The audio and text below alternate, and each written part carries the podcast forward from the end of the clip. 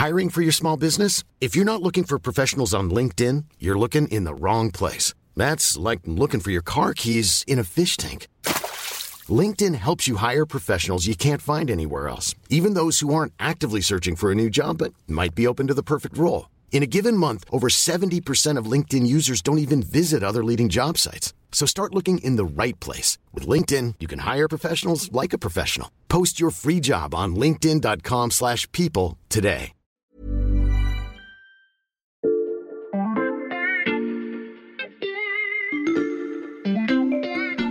Bonjour, c'est Charlotte Baris. Bienvenue dans La Loupe, le podcast quotidien de l'Express.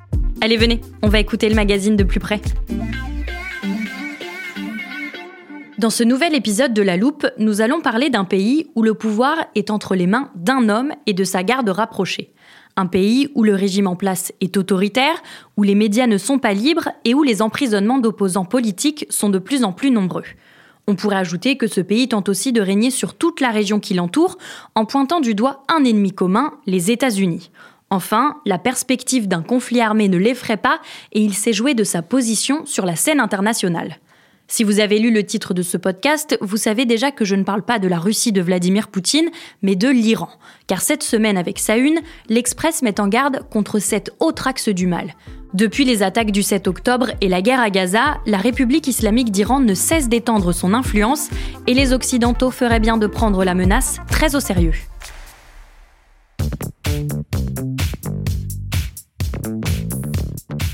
Vous entendez régulièrement notre spécialiste de l'Iran dans la loupe. C'est elle qui a mené le dossier en une du dernier numéro de l'Express. Bonjour Hamdam. Bonjour. Amdam Mostafavi, directrice adjointe de la rédaction de l'Express. J'ai donc la couverture du magazine sous les yeux, je la décris pour nos auditeurs. On y voit un mollah, un chef religieux iranien, arme entre les mains, qui surplombe un globe terrestre. Oui, c'est un dessin qu'on a demandé à un dessinateur iranien euh, en exil qui s'appelle Kianouch, à qui on a demandé justement de travailler sur cette idée, cette idée que euh, les Iraniens, en tout cas le, pouvoir euh, politique en Iran, ce n'est pas un acteur annexe au Moyen-Orient, c'est vraiment l'acteur qui déstabilise le plus la région et mm. au-delà le monde. C'est pour ça qu'on a cette planète dans une cage en fait qui est sous la robe du mollah, c'est-à-dire qu'on ne le voit pas forcément, on sait qu'ils sont importants au Moyen-Orient, mais on ne se rend pas vraiment compte à quel point euh, c'est une menace euh, très importante, notamment euh, depuis les attaques du Hamas contre Israël le 7 octobre. Et cette puissance iranienne, elle s'exprime d'abord sur un plan idéologique. J'imagine que tu entends par là la religion. Alors pas seulement, parce que la religion, c'est presque un prétexte, j'ai envie de dire. En tout cas, c'est une stratégie qui repose davantage sur l'idée d'avoir des ennemis communs. Dans les territoires palestiniens, le Hamas, ce n'est pas un groupe chiites, donc comme euh, l'Iran. L'Iran est un pays euh, à domination chiite, mais c'est un groupe sunnite. Mais néanmoins, ils ont la même, les mêmes objectifs et Téhéran procure au Hamas des fonds financiers et des armes, et notamment des roquettes, contre Israël. Le point commun en fait qu'il y a entre l'Iran et tous les groupes qui lui sont affiliés, donc notamment le Hamas, c'est cette lutte à mort, on va dire presque, hein, contre ce que les Iraniens considèrent comme être une colonisation américaine dans la région, mhm. dont Israël serait le fer de lance. Amdam, justement, qui sont aujourd'hui les alliés de l'Iran au Moyen-Orient Alors, c'est assez compliqué. Donc, pour t'expliquer, je t'ai apporté une carte. Mhm. Euh, donc, on voit euh, au centre euh, l'Iran. Et avec certains groupes qui sont dans les pays voisins, ils, forment ce qu'ils appellent eux-mêmes l'axe de résistance. L'axe de résistance contre Israël et les États-Unis. Mhm. Donc, par exemple, faisant partie de cet axe de résistance, tu as le Hezbollah au Liban, tu as le, les Houthis, le groupe des rebelles houtistes du Yémen, qui opèrent surtout en mer Rouge. Tu as des milices euh, pro-Iran, euh, des milices chiites qui se trouvent en Irak et en Syrie. Ce sont euh, ces milices qui ont attaqué à plusieurs reprises des troupes américaines stationnées dans la région. Hmm. Donc depuis le 7 octobre, ce réseau de groupes, on va dire affiliés, n'a jamais été aussi actif. L'idée pour ce réseau, c'est en fait de complexifier au maximum la tâche des États-Unis dans la région et faire en sorte que si les Américains avaient envie d'attaquer l'Iran demain, en fait, ils ne seraient pas seulement face à l'Iran, ils hmm. seraient face à tous ces groupes euh, qui pourraient riposter contre les Américains et contre les Américains un peu partout dans la région, ce qui ferait que mathématiquement, le coût d'une guerre euh, contre l'Iran serait beaucoup plus important. Mm. L'extension de ces réseaux, ce n'est pas quelque chose de, nouveau, hein, euh, totalement nouveau, c'est juste son intensité et le fait que ce soit plus visible au monde qui est nouveau. Mm. Ça fait 20 ans que le régime iranien étend sa toile, notamment euh, grâce à ce qu'on appelait les gardiens de la révolution, dont on a déjà parlé d'ailleurs dans des épisodes de La Loupe. Tout à fait, j'ai même une définition de côté. C'est d'ailleurs toi qui nous avais expliqué ce que sont les gardiens de la révolution. Voilà un petit rappel pour nos auditeurs. C'est une organisation paramilitaire euh, qui est née en même temps que le régime euh, islamique en 79. C'est comme la garde rapprochée euh, du numéro un du régime. C'est un groupe qui est très idéologisé. Leur mission, c'est sauvegarder les acquis de la révolution et lutter contre l'ennemi intérieur et extérieur. Voilà, notamment euh, grâce euh, aux gardiens de la Révolution, depuis 20 ans, une partie significative du Moyen-Orient est tombée dans la zone d'influence de l'Iran, sans même que Téhéran en ait vraiment à se battre pour cela. C'est le cas, par exemple, euh, de l'Afghanistan, qui a été en fait abandonné après le passage des Américains, mmh. le Yémen, qui est en conflit avec l'Arabie saoudite, ou la Syrie, où l'Iran est le seul pays à être allé avec les Russes. Mmh. Cette méthode, c'est celle du général Soleimani, qui a été tué le 3 janvier 2020 par une frappe américaine en Irak. Et la doctrine de ce général, c'est l'idée de faire une forme de combat permanent euh, pour avoir l'adversaire à l'usure, une sorte de harcèlement permanent de l'ennemi. Tu cites beaucoup les États-Unis depuis le début de tes explications. Dans ce dossier, il y a une expression importante, c'est l'internationalisation du conflit. Oui, l'Iran s'inspire beaucoup en fait de la tactique russe, de la méthode Poutine, on va dire, euh, en Ukraine. Ça veut dire de menacer la communauté internationale des conséquences euh, d'un conflit qui est à la base régional. Mhm. Donc euh, l'idée, c'est qu'il y a une extension du conflit en dehors des frontières, euh, on va dire, du Moyen-Orient. quand les Russes bloquent le commerce de céréales ukrainiennes, les Iraniens, eux, de leur côté, ils poussent par exemple les rebelles houthis à attaquer en mer Rouge et à paralyser le, le commerce mondial. On sait que par exemple que 40% des échanges entre l'Asie et l'Europe empruntent cette route et aujourd'hui, cette route est vraiment handicapée par le fait qu'il y a énormément d'attaques d'houtistes en mer Rouge. Mhm.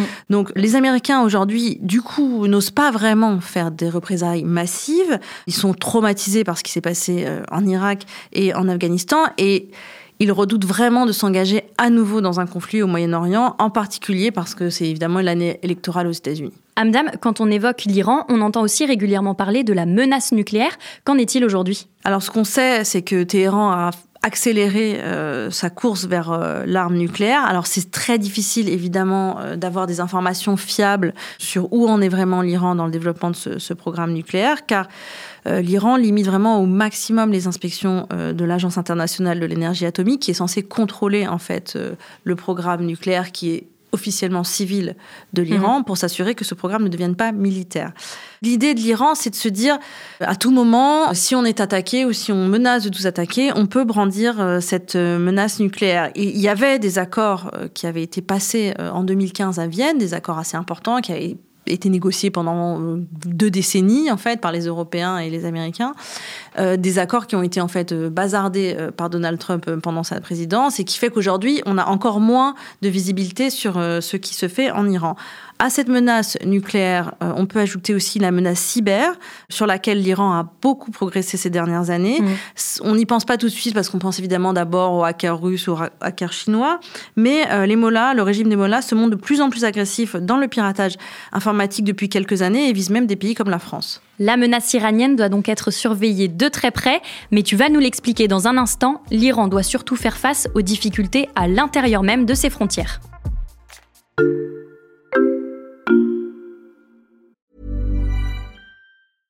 Hiring for your small business? If you're not looking for professionals on LinkedIn, you're looking in the wrong place. That's like looking for your car keys in a fish tank.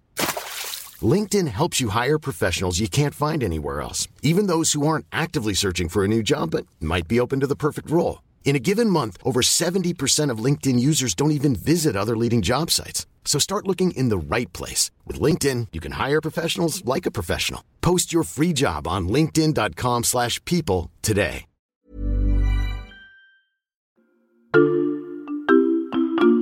Charlotte, il y a un événement récent euh, qui illustre un peu la situation en Iran. Ce sont des élections qui ont eu lieu il y a quelques jours, le 1er mars. Et sur quoi elles portaient ces élections? Alors deux choses différentes. L'une, d'abord pour désigner ce qu'on appelle l'Assemblée des experts. Euh, ce sont en fait des religieux qui sont chargés de nommer le guide suprême, le numéro 1 du régime. L'ayatollah Ali Khamenei a actuellement 84 ans. Et il est possible qu'il y ait besoin évidemment de renouveler son poste, même si c'est un poste qui est à vie. Mhm.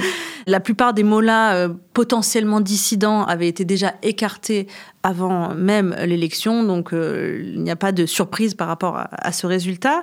Notamment, par exemple, l'ancien président Hassan Rouhani a été euh, écarté. L'objectif, en tout cas, c'était de permettre euh, d'avoir une assemblée qui voterait sans discuter pour le fils de l'actuel guide suprême, donc qui s'appelle Moshtaba, Moshtaba Khamenei, qui sera sans doute le prochain numéro un du régime une fois son père décédé. Hmm. L'autre élection concernait le Parlement. Alors l'enjeu pour le pouvoir, c'est de remobiliser les citoyens, puisque c'est la première élection qui a eu lieu depuis le mouvement de contestation de l'automne 2022. Euh, là encore, euh, la participation, euh, il n'y a pas de surprise, elle, elle, est à la mesure de l'intérêt que porte la population à ces scrutins. La participation était donc faible.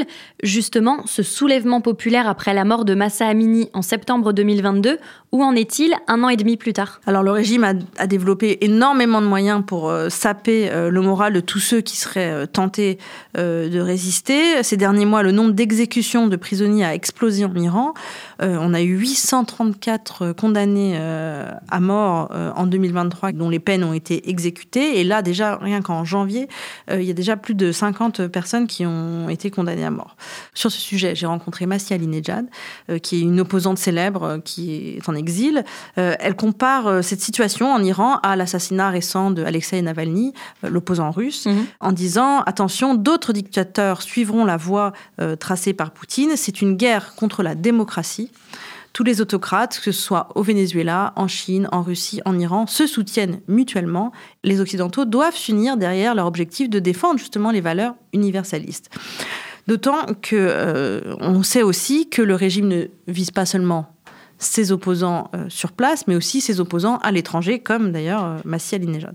Acculés par la contestation sur leur sol, ils entretiennent aussi cette capacité à terroriser leurs citoyens à l'étranger ou des personnalités de premier plan qui s'engagent contre euh, le régime de Téhéran, comme par exemple le philosophe français Bernard-Henri Lévy. Amdam, au-delà de la question démocratique, sur quels aspects le régime est-il contesté par la population iranienne? La population n'adhère pas à cette politique justement qui consiste à projeter sa puissance dans la région au détriment de la sécurité intérieure. On mm. a vu par exemple que début janvier, euh, l'organisation Daesh, l'État islamique, a revendiqué un double attentat dans le sud de l'Iran qui a tué plus de 80 personnes. C'est un peu euh, la réponse justement de Daesh aux affrontements qui peuvent se passer en Irak ou en Syrie avec les milices pro-iraniennes. Donc euh, cette question du manque de sécurité intérieure, c'est quelque chose qui parle évidemment à la population et il y a aussi évidemment l'aspect économique. Oui, on le sait, euh, l'Iran est sous le coup de nombreuses sanctions économiques. Oui, en effet, et il y a aussi tout cet argent dépensé euh, pour soutenir tous ces groupes, tout cet axe de la résistance. Le pays est au bord du gouffre financier. Les prix des produits alimentaires de base comme le pain ou l'huile ont été multipliés par trois ces deux dernières années et l'inflation officiellement est à 40%, sans doute à plus. Mhm. Donc c'est compliqué pour la population de voir que l'Iran euh, a davantage investi pour le Hezbollah au Liban et en Syrie que pour la Provence, par exemple, du Baloutchistan. Et que font le président Raisi et l'ayatollah Ramenei face à ça? Alors pas grand-chose. Hein. Euh, certains, euh, dans les plus hautes sphères des gardiens de la Révolution, ça c'est des choses que nous, des sources nous ont dit, que, que avec un tel niveau de colère de la population, la faillite économique, l'isolement diplomatique, certains cadres du régime comprennent en fait que qu'on ne peut pas continuer sur cette voie.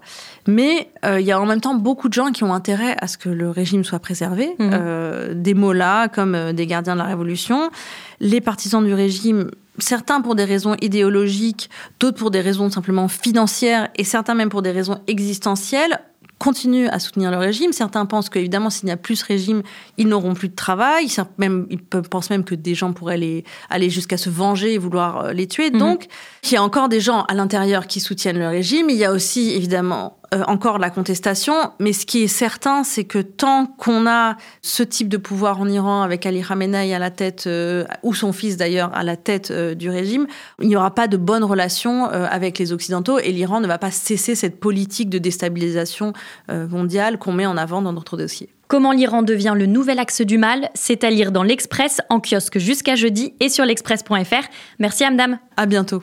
Amda Mostafavi, directrice adjointe de la rédaction spécialiste du Moyen-Orient. Chers auditeurs, je vous rappelle que La Loupe, c'est un nouvel épisode du lundi au vendredi dès 6h du matin.